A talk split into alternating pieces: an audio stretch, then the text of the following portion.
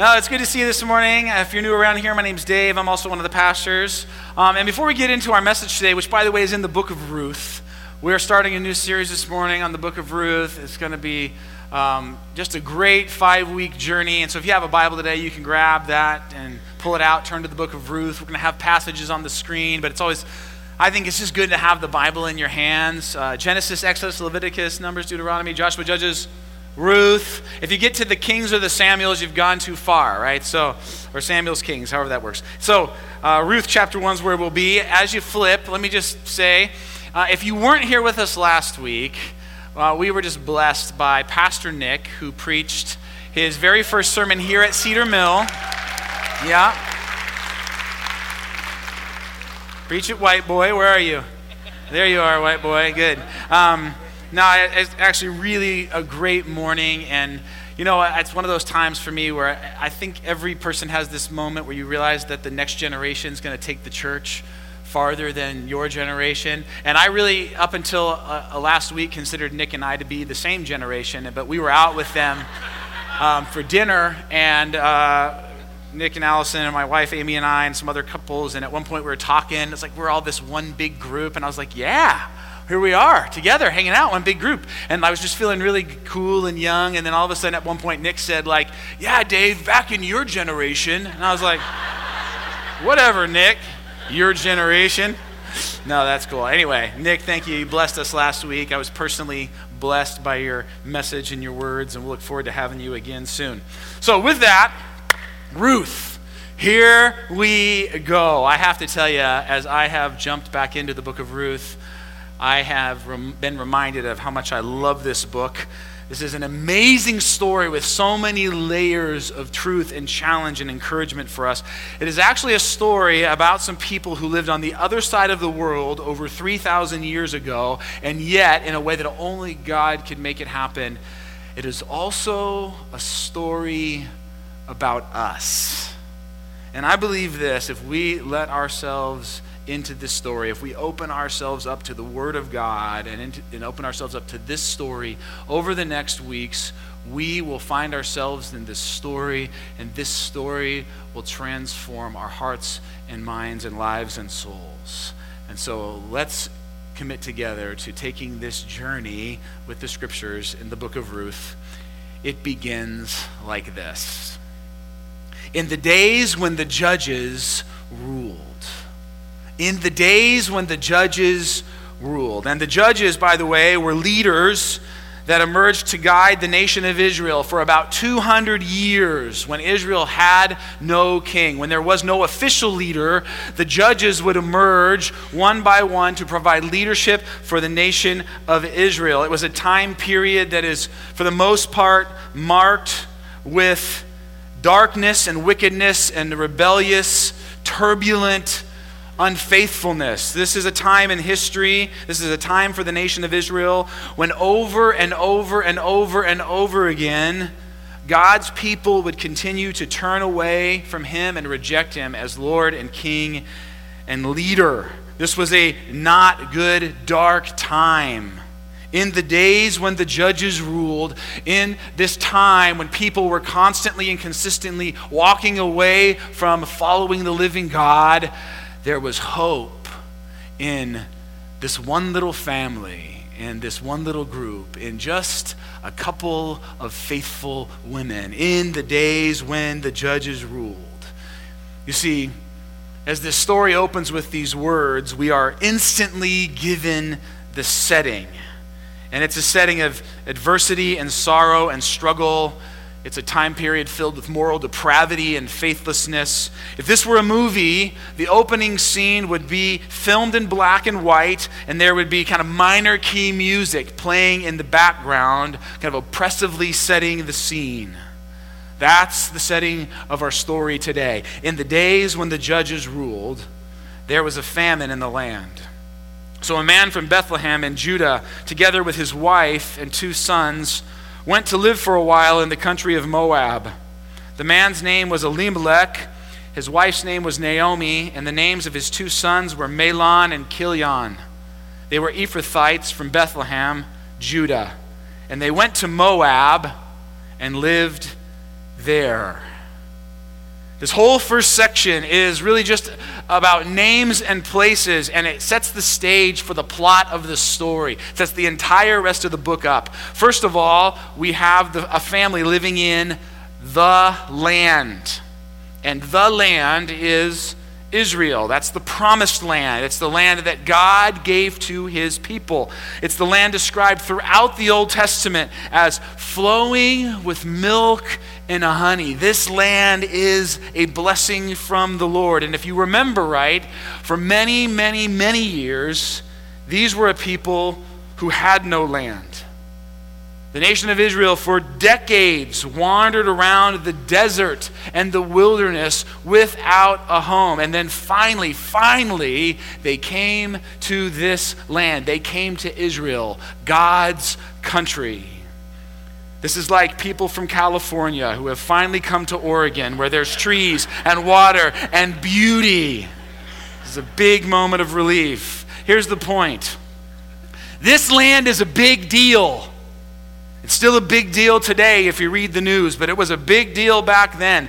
This land symbolized and was part of these people's relationship with God. But not only that, we're told that this family lives in a specific region of Israel, Judah. They live in the state or the region of Judah. The name Judah is simply a word that means praise praise. The idea being that the people who live there live lives of praise to God. We're also told this family is from the town of Bethlehem, famous for the, for the birth of Jesus. But Bethlehem is also just a word that means house of bread. Bethlehem, house of bread. In other words, a place where God provides. And so, right off the bat, we see that as the author writes this story, there is some wonderful irony here. Because we're told there is a famine in the house of bread. They can't find any food at the bakery. Hmm, weird. Something is not right. Something is amiss. And as we meet the family, we begin to discover what it is. Let's start with the two kids the boys Mahlon and Chilion. These are some really cool, kind of Star Trekish Klingon names, don't you think? Can I get an amen from the Trekkies out there? Perhaps I just want to suggest that if you, good job, Timmy, if, uh, if you are a young family, you should consider naming your sons, if you have sons, Mahlon or Chilion. No. Let me give you just a very straightforward piece of pastoral advice this morning. Do not name your kids Mahlon or Chilion. Mahlon means sick, Chilion means dying. This is like saying, hey, meet my boys. This one's measles, and the little guy over there, that's swine flu. They're good kids, you know? Friends, this is what your English teacher back in the day referred to as foreshadowing and it's not real subtle. Can anyone guess what's going to happen to these two children? Yeah, measles and swine flu are in big trouble, but we'll get to that in just a little bit. For now, let's move on to the parents. First, there's Naomi. Naomi is sort of the, the heroine of the story. She is the star of the show at some point here. We're going to talk more about her later, but for now, you just need to know this. Her name means pleasant or lovely. This is pleasant, meet pleasant or lovely. This is someone who is very nice to be around. This is a person with a good, solid Mary Poppins sort of disposition. A spoonful of sugar helps the medicine go down. Not even struggles or difficulties can bring down Naomi. Supercalifragilisticexpialidocious, even though the sound of it is something like, you know, she's just a happy go lucky, make the best of every situation kind of lady. This is one positive person we will see how long that lasts. But the star of this opening section, the guy sort of running the show here at the beginning, is dad, Elimelech. And Elimelech, by the way, also has his own song. Um, you all probably know what song Elimelech has, right? Do you know his song? Yeah. Elimelech, Elimelech, Elimelech, Elimelech. He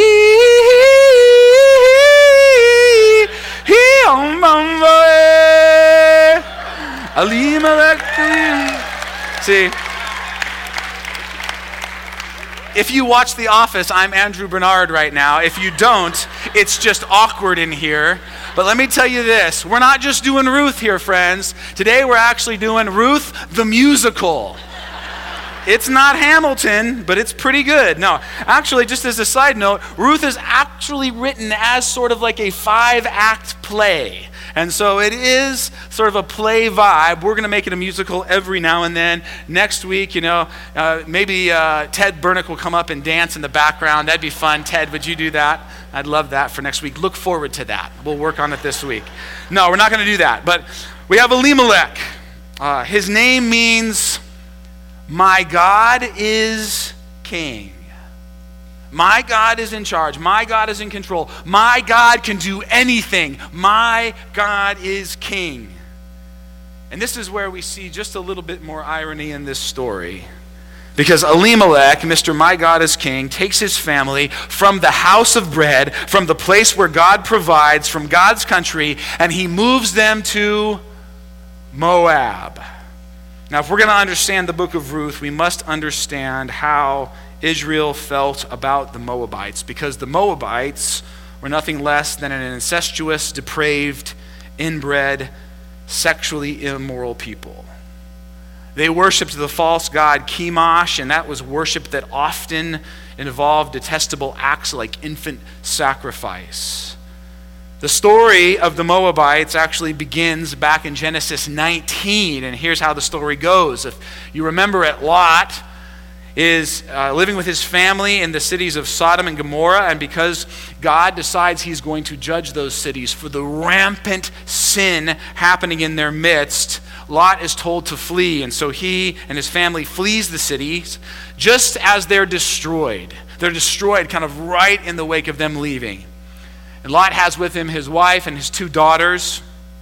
But Lot's two daughters, they in this moment lack faith and they do not trust that God will take care of them. They do not trust that God will provide children for them because they look around and there's something they don't see.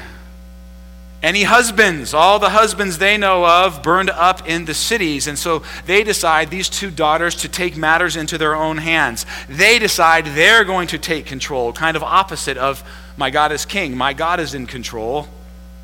And so what they do is they get dad drunk and then they sleep with dad. And one of the sons that comes out of this incestuous relationship is named Moab. That is the beginning of the nation of Moab. That's the beginning of the Moabites, famous for their incestuous sin, famous for not trusting God and taking matters into their own hands. And so now back to Elimelech. Mr. My God is king. My God has got it under control. Elimelech hits one little rough spot in God's country, in the house of praise and bread, one little bump in the road, and he bails. He's off now, walking away from God's land to the land of, I don't really trust God, and I must take matters into my own hands. Elimelech is off to Moab. And where he's going, friends, actually tells the story of where he is spiritually of who's really king in his life, of where Elimelech's hope truly is. You see, Elimelech is more driven by earthly security than spiritual health. I'll say that again. Elimelech is more driven by earthly security than spiritual health. For him, prosperity outweighs religious conviction. My God is king, that's just talk. That's just a name. When it comes right down to it, do you know who's king of Elimelech's life? Elimelech. And here's where we have to pause and ask the question Is there any Elimelech in us? Is God really king, or is that just talk? When times get tough, when things aren't going the way we want them to go, is God on the throne? Do we hold fast to his plan and his ways, or do we bail? Do we go our own way? Friends, where are you tempted to retreat to when there is a famine in your land? When do you actually act like Elimelech? Elimelech, Naomi, Mahlon and Chilion, they went to Moab and lived there. Verse 3. Now Elimelech, Naomi's husband, died. Three verses, and the guy's dead. More irony, friends, to this story. Because Elimelech went to Moab to find prosperity and to escape the famine and to avoid death. And the first thing that happens to him is that he dies. Simple lesson. If God is not sitting on the throne of your life, if God is not king, you will experience death. That is one promise you can take to the bank. Because here's the deal sin Sin, which is kind of a fancy Bible word that we sometimes get confused about, is really just simply departing from God's plan, leaving God's path for your life, and going your own way. You say, sin is just saying, God, I don't want to do it your way, I'll do it my way. God, I won't do it your way, I'm following the world's way. That is sin. And here's what the scriptures say sin always leads to death. Every single time, every single place in your life and world where there is sin, where you are off God's path and plan for your life, you will experience death. Sometimes that death will be physical, but more often than not, that death will take another form. Sin always leads to death death of relationships, death of joy, death of peace, death of confidence and humility, death of security and satisfaction. You see, one of the questions Elimelech forces us to ask is this Is it worth it? Just ask yourself that question this morning, friends. Is it worth it? Is controlling my own life and stubbornly saying, God, I'm doing it my way and I will follow my own path in spite of what you say, is it worth it? Is all the pain and loss and emptiness and death that will follow worth it? Worth having your hands on the wheel, worth that momentary sense of control. Now, Elimelech, Naomi's husband, died, and she was left with her two sons. They married Moabite women, one named Orpah and the other Ruth. See, what Elimelech forgot was that his decisions would not just impact him.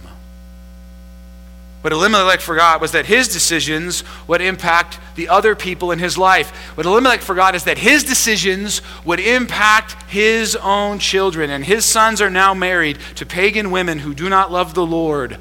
Why? Because Elimelech forgot that every single decision he made would not just impact him, but would impact his family. Friends, I have to remind you of that today.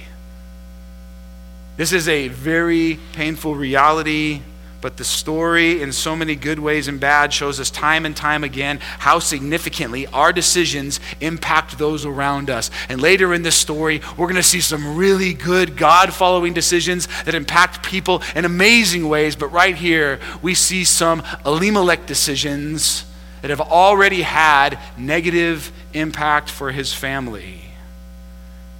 Friends, do you know that about yourself? Do you know real clearly that you do not live in a bubble, that every decision you make, publicly or privately, is impacting and shaping the people around you? Your family, your friends, your kids, your church community.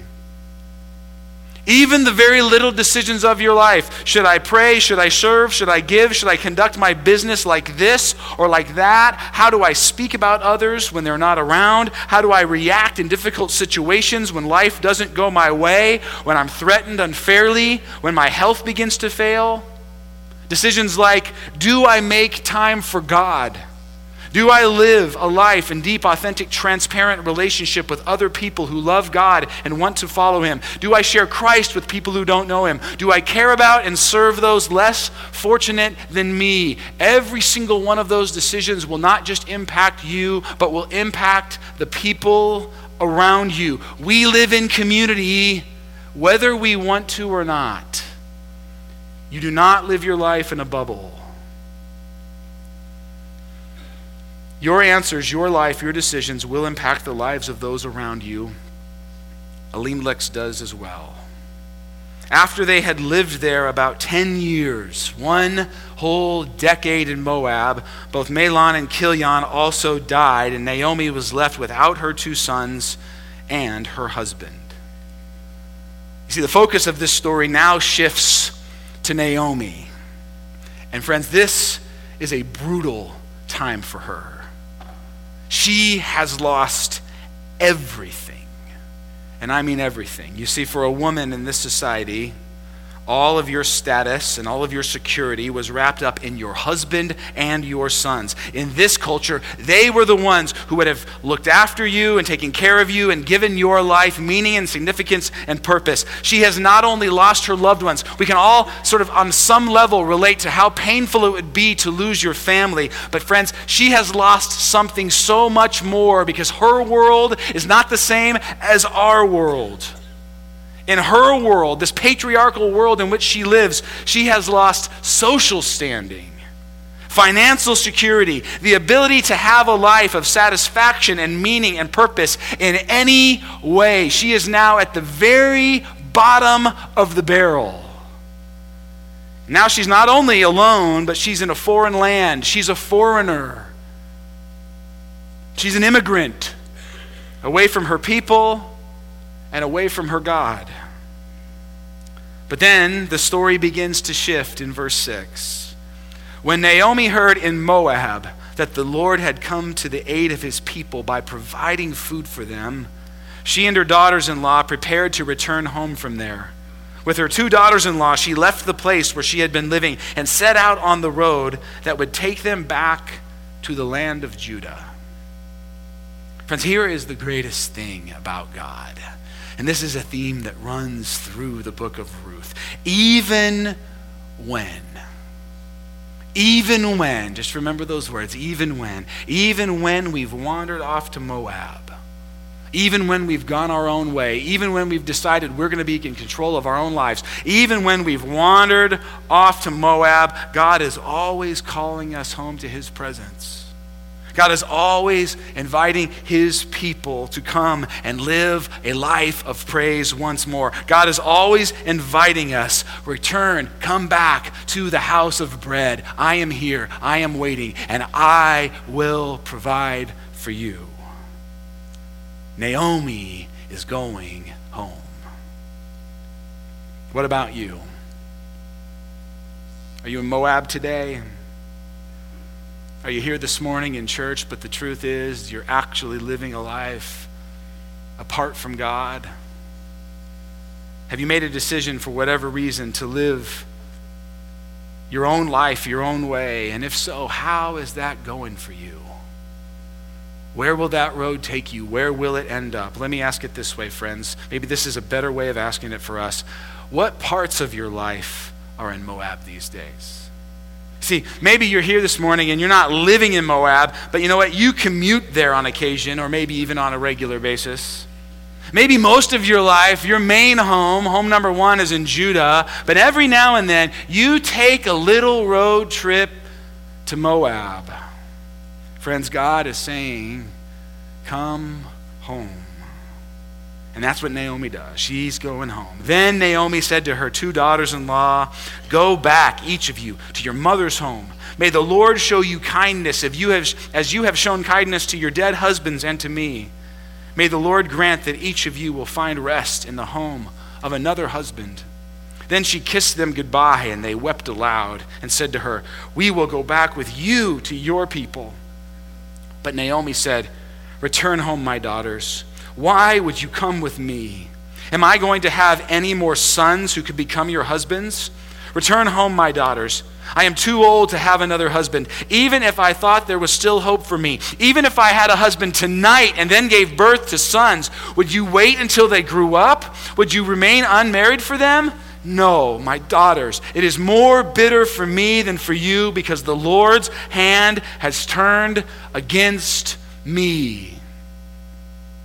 I want to talk, first of all, about that closing statement that Naomi makes. It is more bitter for me than for you because the Lord's hand has turned against me. You see, friends, just when we thought Naomi was embracing hope, just when we, we thought that she was turning her life around, we get the real picture.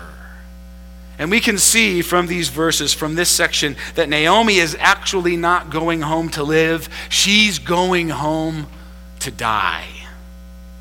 Anyone who would look at her situation, everyone who reads this story in the first, first century with all logic and reason would say this This lady's story is over. She is finished.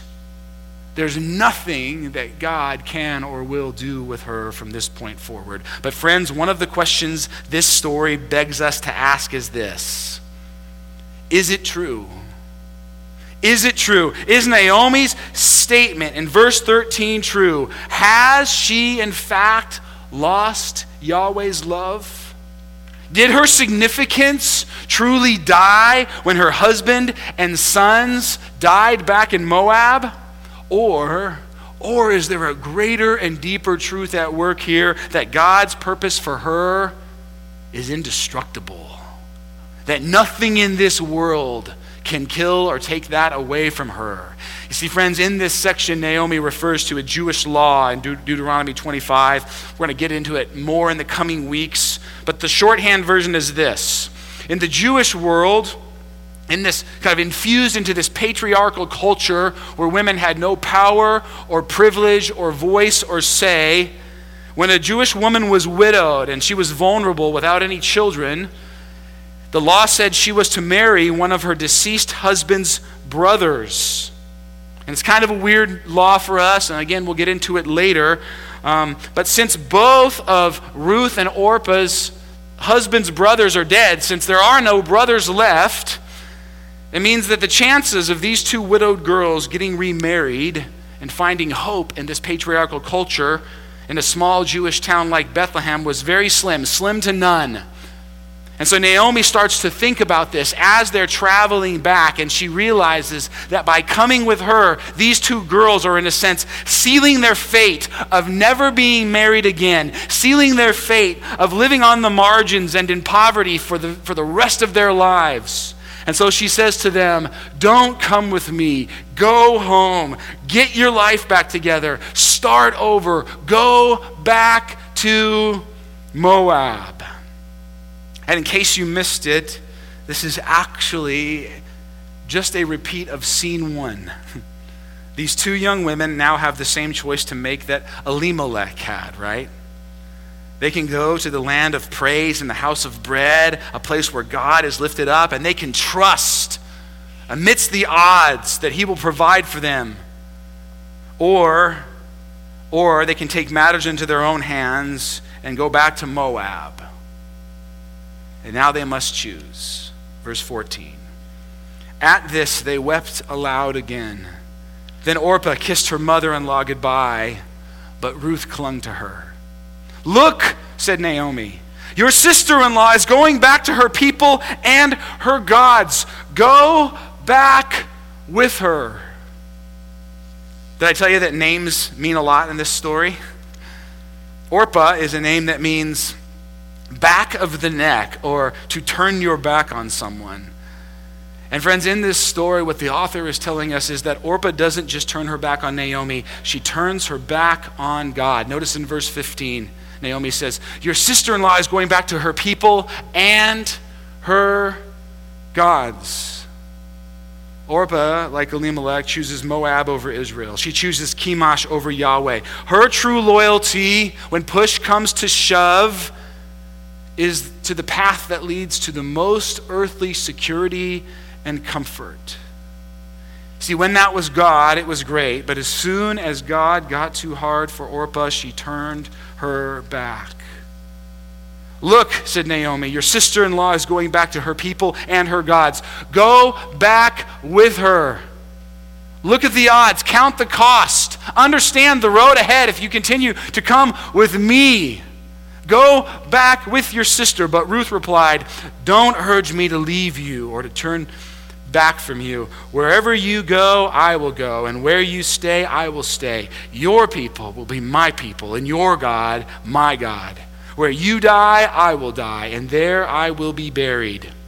May the Lord deal with me, be it ever so severely, if even death separates you and me. When Naomi realized that Ruth was determined to go with her, she stopped urging her. You see, in this section, we now see the determined, devotion of Ruth. Because, friends, I'm not sure if you quite understand the magnitude of this moment, but this is a bold move for a young Moabite woman. Do the Jews like Moabites? No. Will Ruth be warmly welcomed in Bethlehem? Probably not. This is a move, friends, into enemy territory. This, I would argue, is faith in action. This is not just talking about trusting God and putting yourself in His hands. This is actually living it. This is doing it in the most extreme way. When was the last time you really trusted God? When was the last time you didn't just talk about God or theorize about God or learn about God? When was the last time you actually put your trust in the living God like Ruth does here? He's often, friends, I think, in our world as Christ followers, we talk a lot about faith, but you know what real faith is? Faith is, I will trust you no matter what. I'll trust you when it's hard. I'll trust you when it doesn't make sense. I'll trust you when the odds are stacked so high against me that it makes no logical sense at all. That's Ruth in this moment. When was the last time you exercised faith? Said, Okay, God, I will do it no matter what. I'll move, I'll give, I'll go, I'll serve, I'll step, I'll trust. I will put myself in a place where I am no longer comfortable and where I cannot pull it off in my own strength. That is the kind of faith the Bible, time and time and time again, calls God followers to. Because when we trust Him that way, He proves Himself faithful in ways that we can only imagine if we will never go there with Him. That's Ruth. She's just out there on a limb, radically and fully putting her hand, her life in the hands of God. Verse 19. So the two women went on until they came to Bethlehem. When they arrived in Bethlehem, the whole town was stirred because of them, and the women exclaimed, can this be Naomi? Don't call me Naomi, she told them. Call me Mara, because the Almighty has made my life very bitter. I went away full, but the Lord has brought me back empty. Why call me Naomi? The Lord has afflicted me. The Almighty has brought misfortune upon me. I just have to picture this scene, friends, because if you've ever been to a small town, you know what it's like. Everybody knows everyone else. Everybody knows everyone else's kids and grandkids and great grandkids. And like your business is everyone's business. And news travels fast through this small town that Naomi has come home. And so everyone gathers to see her, everyone gathers to welcome her. And they say, as they see her walking into town, can this be Naomi? Which again means what? Pleasant, lovely, Mary Poppins sort of lady, right? Can this be pleasant, lovely lady? In other words, she don't look too pleasant. That doesn't look lovely at all. Life's taking a toll, a toll on that girl. This is like going back to your 20 year high school. Like, you'd had this moment, right? Like, did you see what happened to Lisa? Like, Bill is not aging well. Like, you know, this is that moment times a thousand. Life's taking a toll on this girl, and everyone can see it because it's written all over her face. And Naomi just owns it, right? She's like, Nope, you're right. Nope, I'm not pleasant. In fact, just call me Mara, a name that means bitter. Just call me bitter. You see, she's gone from the lady with the pleasant disposition, she's gone from Mary Poppins to bitter old hag. When I left, I was full. I went away full. I didn't even realize how blessed I was. Before we walked away from God and went to Moab, our lives were full. And now, now I'm coming back and I have nothing. I'm destroyed and I'm devastated and I'm broken. I'm a bitter old woman. The Lord has brought me back empty. You want the cold, hard truth? Town? That's me, and that's where I'm at. You see, one question the book of Ruth boldly raises for us, boldly raised for the original readers of this story, is this What is the value of a woman? And in the patriarchal world of the ancient Near East, they would have answered that question without hesitation. What is the value of a woman? Oh, that one's easy. That's simple. Two things. Is she married and does she have sons? Is she married and does she have sons? And you see, Naomi's scorecard was at one time full. At one point in time, her value was extremely high because she did have a husband and she had two sons. She was full. She had status. She had acceptance. She was valuable and important. But now, now they're gone. Her husband's dead and her sons are gone. Now she's empty. And suddenly, her value in this world has significantly decreased. When the people of Bethlehem look at Naomi, friends, even when Naomi looks at herself, because she's bought into this lie as well, all they see is a woman who was once significant and valuable, but is now irrelevant and worthless. But the question, friends, the question God is begging us to answer is this How does God see her? Is she truly worthless? Does she no longer have value? In the middle of a, of a society that assigns and attaches value to certain things and certain people. Anyone here live in a society like that? In the middle of a society that assigns and attaches value to certain things and certain people, how does God assign value? When society gets it wrong, when the world says you only matter when this, how does God assign value? What does the living God of heaven and earth say? Well, listen to how this first chapter finishes up. So Naomi returned from Moab, accompanied by Ruth, the Moabite, her daughter in law, arriving in Bethlehem as the barley harvest was beginning. And if you again imagine Ruth as a play, the curtains close right there, right? Intermission time. Arriving in Bethlehem as the barley harvest was beginning. You see, friends, here's what the author's telling us it's a new chapter. It's time for a new day, a new beginning. That's what the barley harvest is all about. It's about God turning famine into feast.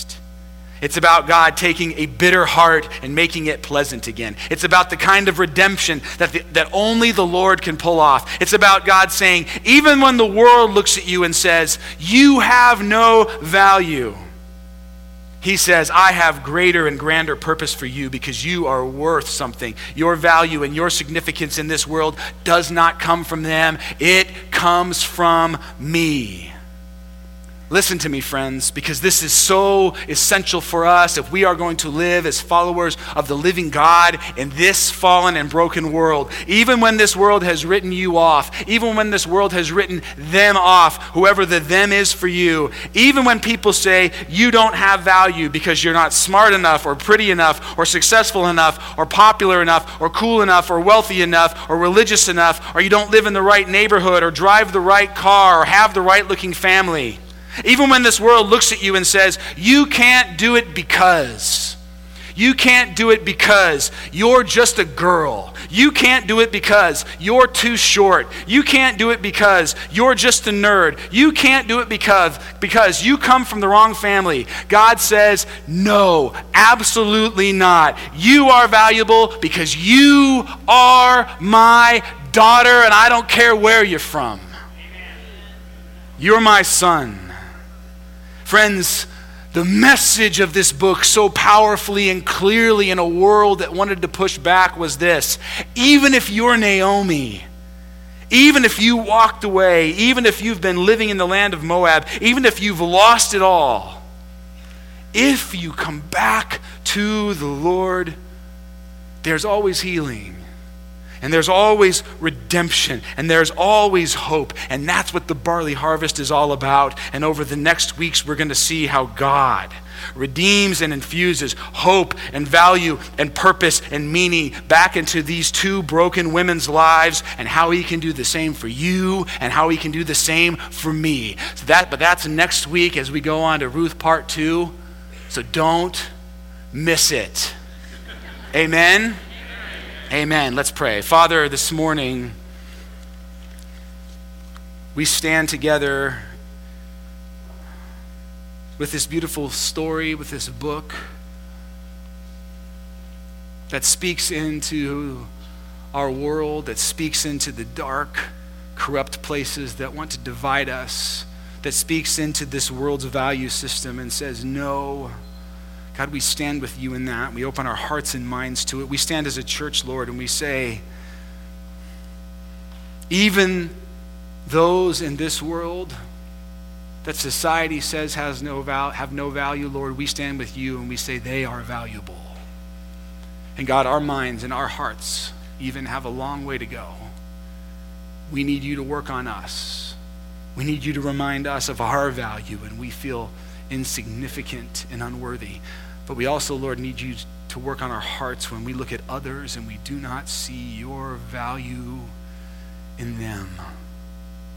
So, God, through this story and through this book over the next week, weeks, infuse hope, infuse transformation, infuse new eyes and hearts and minds through which we can see your world and your people and your plans and your purposes, Lord, and remind us, God, that there is always hope in you.